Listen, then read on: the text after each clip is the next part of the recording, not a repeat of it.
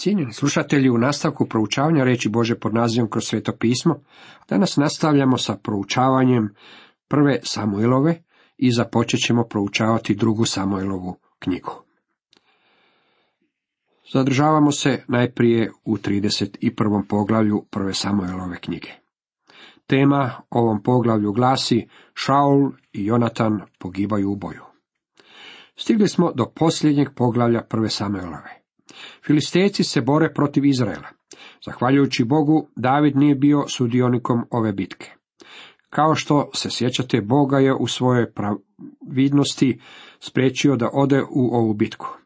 Zbog toga što mu filistejci nisu vjerovali, on se povukao i vratio sa svojim ljudima natrag u Siklak, iz kojega je i došao. Ondje je grad zatekao u ruševinama i paljevini a žene i djecu su odveli kao zatočnike s namjerom da ih prodaju za roblje. Dok David i njegovi ljudi gone Amalečane, koji su uništili njihov grad, Izrael se povlačio i bježao pred Filistejcima. Oni su bili poraženi u ovoj bici, a sve zbog toga što nisu slijedili Božu volju. Vidjeli smo da kada su se Filistejci podigli protiv Šaula i njegove vojske, on je zatražio savjet od Boga, međutim Bog je šutio. To je bio razlog zbog kojega je Šaul odlučio pribjeći, možemo reći, očajničkom rješenju, pa je otišao po savjet i objavu od Boga vraćari u Endor. Zbog njegove pobune i grešnosti Bog mu nije želio odgovoriti i sada ga neće zaštititi. Filistejci su zavojštili na Izraelce, a Izraelci su pobjegli pred njima i padali pobijeni po gori Gilboji.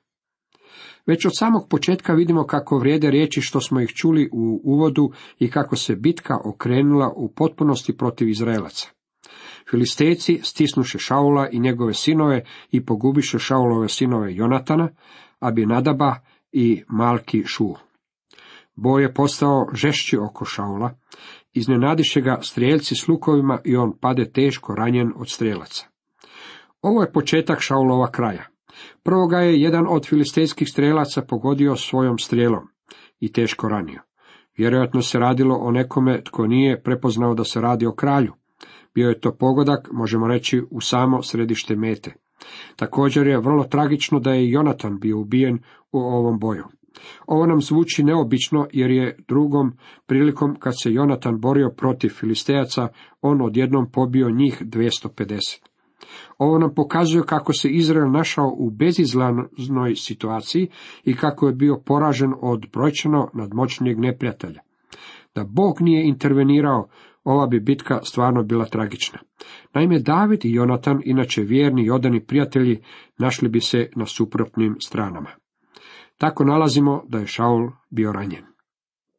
Šaul tada reče svome štitonoši, izvuci svoj mač i probodi me da ne dođu ti neobrezanci i ne narugaju mi se. Ali se njegov štitonoša prestravi i ne htjede toga učiniti. Zato Šaul uze mač i baci se na nje. Kad je Šaul vidio da je smrtno ranjen, mislio je da će neprijatelj doći i iz njega praviti ruglo i smijavati ga. Mislim da je bio u pravu.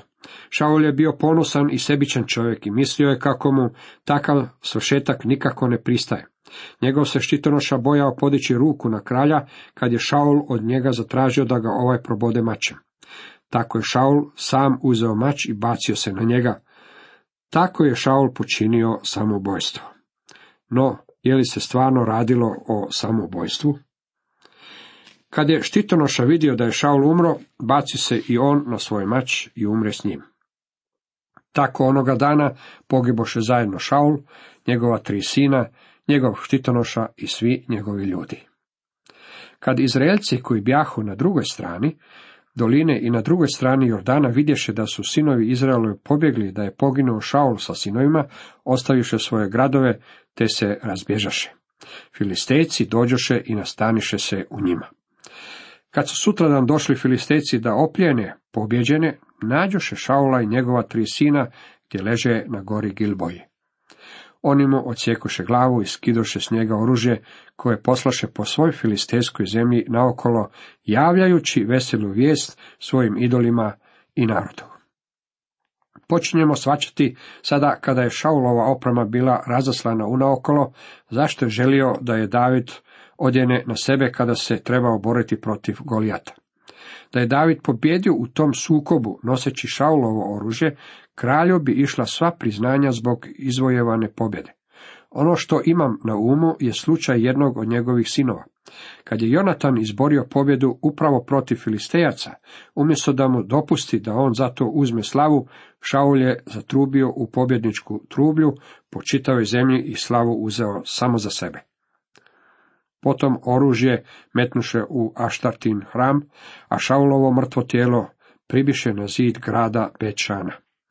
Ali kad oni u Jabešu, Gile, Adskom čuše što su filistejci učinili od Šaula, ustadoše svi hrabri ljudi i pošto su hodili svu noć, uzeše Šaulovo mrtvo tijelo i tjelesa njegovih sinova sa zida grada Bečana, pa ih donesoše u Jabeš i on je spališe.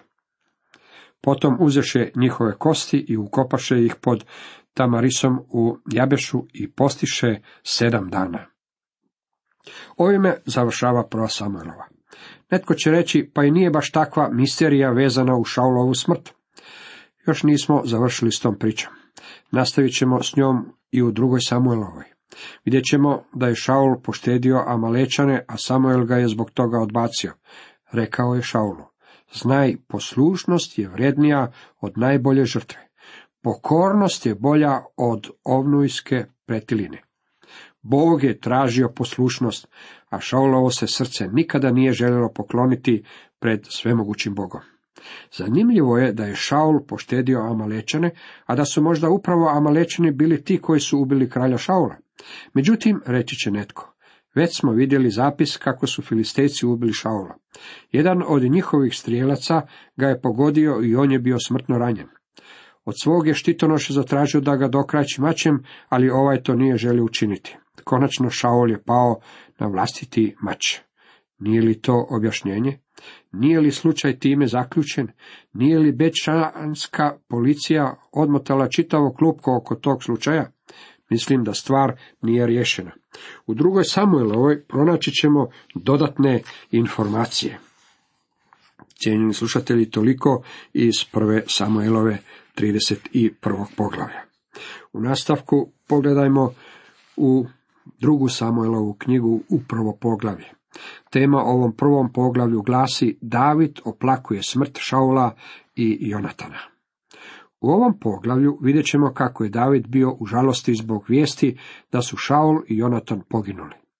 Pitanje tko je ubio Šaula možda neće dobiti svoj potpuni odgovor u ovom poglavlju, ali je dodan još jedan osumnjičeni. Mladi Amalečanin koji je došao iz izraelskog tabora. Davida je izvijestio u Šaulovoj smrti i tvrdio kako je on za to zaslušan. Zbog tog je zločina David pogubio mladića. Davidova tuga zbog smrti Šaula i Jonatana dira nas u srce, poetska je i dramatična. To je tužaljka koju ćete rijetko naći i koja će vas pogoditi u srce. Ovdje se upoznajemo sa još jednim mogućim sumnjivcem, čovjekom koji bi mogao biti odgovoran za Šaulovu smrt. Poslije Šaulove smrti, David se vratio kući pobjedivši Amalečane. Dva je dana proveo u Siklagu. Trećega dana dođe neki čovjek iz Šaulova tabora, razati haljina i prahom posute glave. Došavši k Davidu, baci se na zemlju i poklonimo se. Ovo je bilo razdoblje mraka u povijesti Izraela. Rat i gubici snašli su ove ljude zbog toga što su prestali raditi ono što bi bilo po Božoj volji. U ovome nalazimo pouku i za nas. Nakon drugog svjetskog rata neki su narodi mislili kako su oni bili ti koji su donijeli mir svijetu, pa su očekivali ostatak svog vijeka života na lovorikama i uživati u svim vrstama grijeha, daleko od Boga. Tako je razmišljanje dovelo, siguran sam, do situacije koja je danas u svijetu i vjerojatno je to bio razlog što svijet nije iskusio baš previše mira, već je morao patiti bespomoćno, promatrajući kako se nekolicina ljudi na položajima igra hladnog rata gomilom atomskih i inih bombi i raketa dalekog dometa.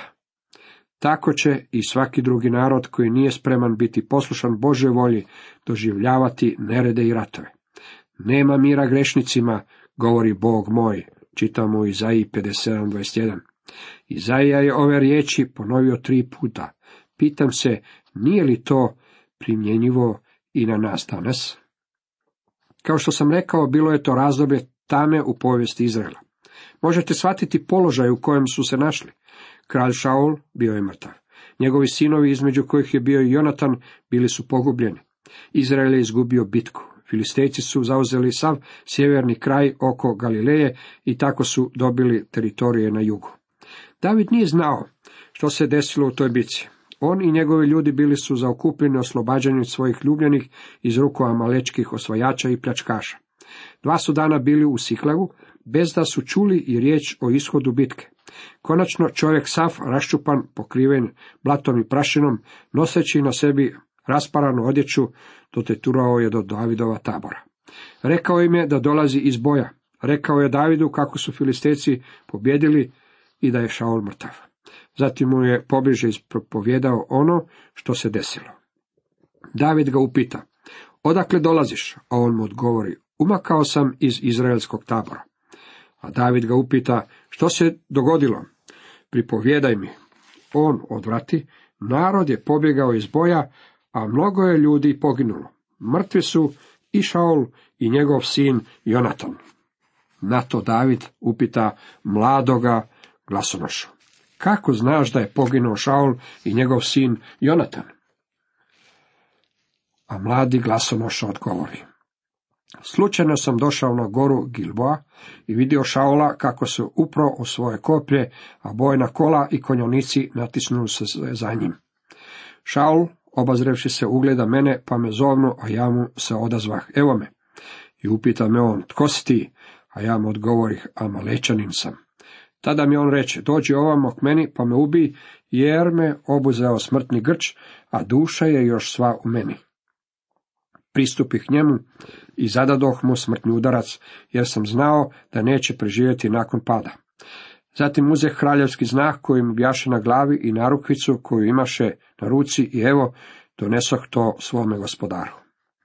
Govori li ovaj Amalečanin istinu? Ili je naišao na Šaulovo mrtvo tijelo, uzeo njegovu krunu i narukvicu i odnio ih Davidu? Ja sam mišljenja da kad je ovaj Amalečanin pronašao Šaula, nakon što je ovaj pao na svoj mač, Šaul je još uvijek bio živ. Kad je Amalečanin naišao, Šaulo ga je zatražio da dovrši posao.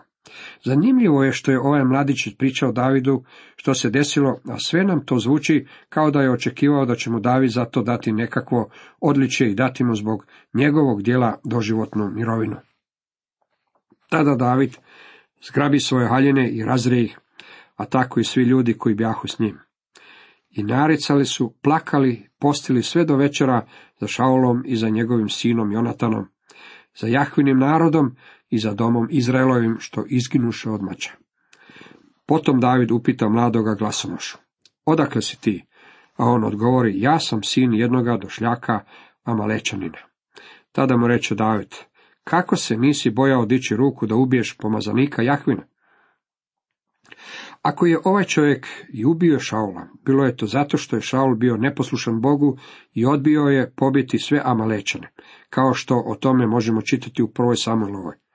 Da je Šaul bio poslušan Bogu, ovaj čovjek ne bi preživio da ga ubije, a možda bi i Šaul preživio. David je upitao mladića kako to da se usudio podići svoju ruku na Božeg pomazanika. Sjećate se, David nije želio ubiti Šaula, iako je dva puta imao za to priliku. Dobro je ponekad pogledati na stvari iz Bože perspektive. Tako dugo, dok je Šaul bio kralj, David mu nije želio nauditi. Bilo bi bolje da niti itko drugi nije podizao svoje ruke na Šaula, jer je Bog onaj koji mu je stavio krunu na glavu, a Bog mora biti onaj koji će mu tu istu krunu iskinuti kad za to dođe vrijeme. Postoji opasnost kada se miješamo u Bože djelovanje. Mogao bih vam ispričati vrlo zanimljive priče o ljudima koji su se željeli uplitati u Bože djelo, Boži program i Bože ljude. Tada Bog djeluje i osuđuje takvo djelo. Uvijek je tako. Zbog toga je David i upitao ovog mladića, od kuda si? Kako se nisi bojao dići ruku da ubiješ pomazanika Jahvina? I dozva David jednoga od mamaka i zapovjedi mu, dođi ovamo i smakni ga. Udari ga momak i on umrije. David je, kako vidimo, osudio Amalečanina zbog toga što se drzno podignuti svoje ruke na Božjeg pomazanika. A David mu još doviknu, tvoja krv na tvoju glavu, tvoja su usta posvjedočila protiv tebe kad si rekao, ja sam ubio pomazanika Jahvina. Ako je ovaj čovjek izmislio ovu priču i priznanje, za njega je to bilo tragično. David mu je rekao, ako si mi lagao, tada tvoja krv neka padne na tvoju glavu, jer si priznao da si ubio Božjeg pomazanika. Ja vjerujem kako je ovaj mladić stvarno ubio Šaula. Učinio nešto što David nikad ne bi učinio i David ga je osudio zbog toga. Tada David zapjeva ovu tužaljku za Šaulom i za njegovim sinom Jonatanom. U ovaj nam se tužaljki otkriva Davidova tuga i žalost za Šaulom i Jonatanom, i njegova tuga nije bila gluma. Zapisano je u knjizi pravednikovoj da je uče sinovi Judini David reče. U engleskom prevodu ovog stiha stoji, on je također naučio sinove Judine u potrebi luka, to je zapisano u knjizi pravednikovoj. Dakle, i Šaul je nečemu naučio Izraelce. Vidite, Izraelci nisu do tada imali oružja kojim bi ratovali, zato ih je Šaul naučio potrebiti luk i strijele. Ono doba u rukama vještog strijelca ovo je oružje bilo ubojito. Oh, kako ti slava pade Izraele, izginuše div, junaci na tvom visu. Njegova je tužaljka bila napisana u obliku pjesme, što je normalno za slatkog psalmistu Izraela. O porazu vi u Gatu ne pričajte, aškelonskim ulicama ne glasite da se kćeri ne vesele filistejske mlade žene da ne kliču nevjerničke. O porazu u Gatu vi ne pričajte. Gat je bio glavni grad Filisteje. Aškelonskim ulicama ne glasite, Aškelon koji se nalazi u zaljevu Gaze jedan je od pet velikih gradova u kojima su živjeli Filistejci. O Gilbojske gore klete, rosa na vas ne padala, nit vas kiša s neba ne prala. Vaša polja ne vraćala rod za sjeme, jer kod vas je osramoćen štit junaka, štit Šaulov nije bio ulje mazan, nego krvlju ranjenika mašću palih, luk Jonate nikad nije promašio, mač Šaulov nikad bezuspješan bio. Nitko nije mogao reći da su Šaul i Jonatan poginuli kukavičkom smrću. Šaul i Jonata ljubki ponositi, ni živi se ne rastaše ni u smrti. Od orlova bjehu brži, od lavova snagom jači. Za Šaulom sad plačite Izraelke, jer je u kras i grimis vas odjevao. Usto zlata nakit on je na ruho vam pričvršćivao. Šaul je zemlji donio blagostanje. Usred boja poginuše div junaci, smrt me tvoja, Jonatane, o žalosti. David i Jonatan bili su nerazdruživi prijatelji i voljeli su jedan drugog. Tako je Davidova tuga istinska. Žao mi je tebe, brate Jonatane, kako li mi drag ti bjaše veoma, ljubav tvoja bjaše meni još od ženske čudesnija. Zanimljivo je da David kaže, ljubav tvoja bješe meni još od ženske čudesnija, jer ipak je David oženio Šaulovu kćer, Jonatanovu sestru. Kasnije ćemo vidjeti da je ona izdala Davida. Mislim da ga je Mikala voljela dok je bio junak, ali je došao dan kad ga je ona prezrela. David nije bio previše uspješan u svojim ljubavnim vezama. Abigajla je jedina plemenita žena koju nalazimo u njegovom društvu. Ne slažem se s onima koji tvrde kako je Bat Šeba bila najistaknutija. Meni se ne čini tako. Jako je u odnosu s njom greh bio isključivo na Davidovoj strani i Boga je osudio zbog toga što je ona tražila na krovu paradirajući na ovakav način. David je imao svojih problema sa ženama, ali je za Jonatana mogao reći kako je on bio čovjek koji je bio iskren i odan njemu do smrti. Zanimljivo je zapaziti kako su ljudi koji su slijedili Davida bili odani njemu u svemu, bilo kroz vatru ili vodu. U sebi je nosio karizmu koja je uzrokovala da ga ljudi slijede. David je bio takva vrsta osobe. Oh, kako su izginuli div junaci i oružje bojno kako skršeno je. Ovo je najveći prilog Jonatanovoj osobi. Ne možemo ostati hladni vidješi kakvu je tugu u Davidu uzrokovala smrt Šaula i Jonatana. Ovo je jedna od najdivnijih tužaljki u Božoj riječi. U sljedećem poglavlju vidjet ćemo kako je David bio učinjen kraljem nad Judom. Također ćemo se susresti sa Abnerom, Šaulovim vojvodom. Nisu svi Šaulovi sinovi bili pobijeni, jako su svi koji su se borili sa Šaulom trojica njih bili ubijeni. Međutim, Šaul je imao i mlađeg sina, Išpala. Abner ga je učinio kraljem nad 11 preostalih plemena i naravno izbio je građanski rat. David je porazio Abnera i njegovu vojsku i nakon što je dugotrajni građanski rat iscrpio cijelu zemlju, David je konačno postao kraljen nad svim 12 plemena. Na početku je Hebron učinio svojim domom, kasnije se preselio na goru Sion u Jeruzalem, mjesto koje je volio iznad svih ostalih. Dolazimo do povijesnog dijela. Iako se mnogim ljudima taj dio čini nezanimljivim, u njemu ćemo pronaći neke od najuzbudljivijih izjava u cijeloj Božoj riječi. Također, ondje ćemo pronaći i mnoge duhovne pouke. Cijenjeni slušatelji, toliko za danas.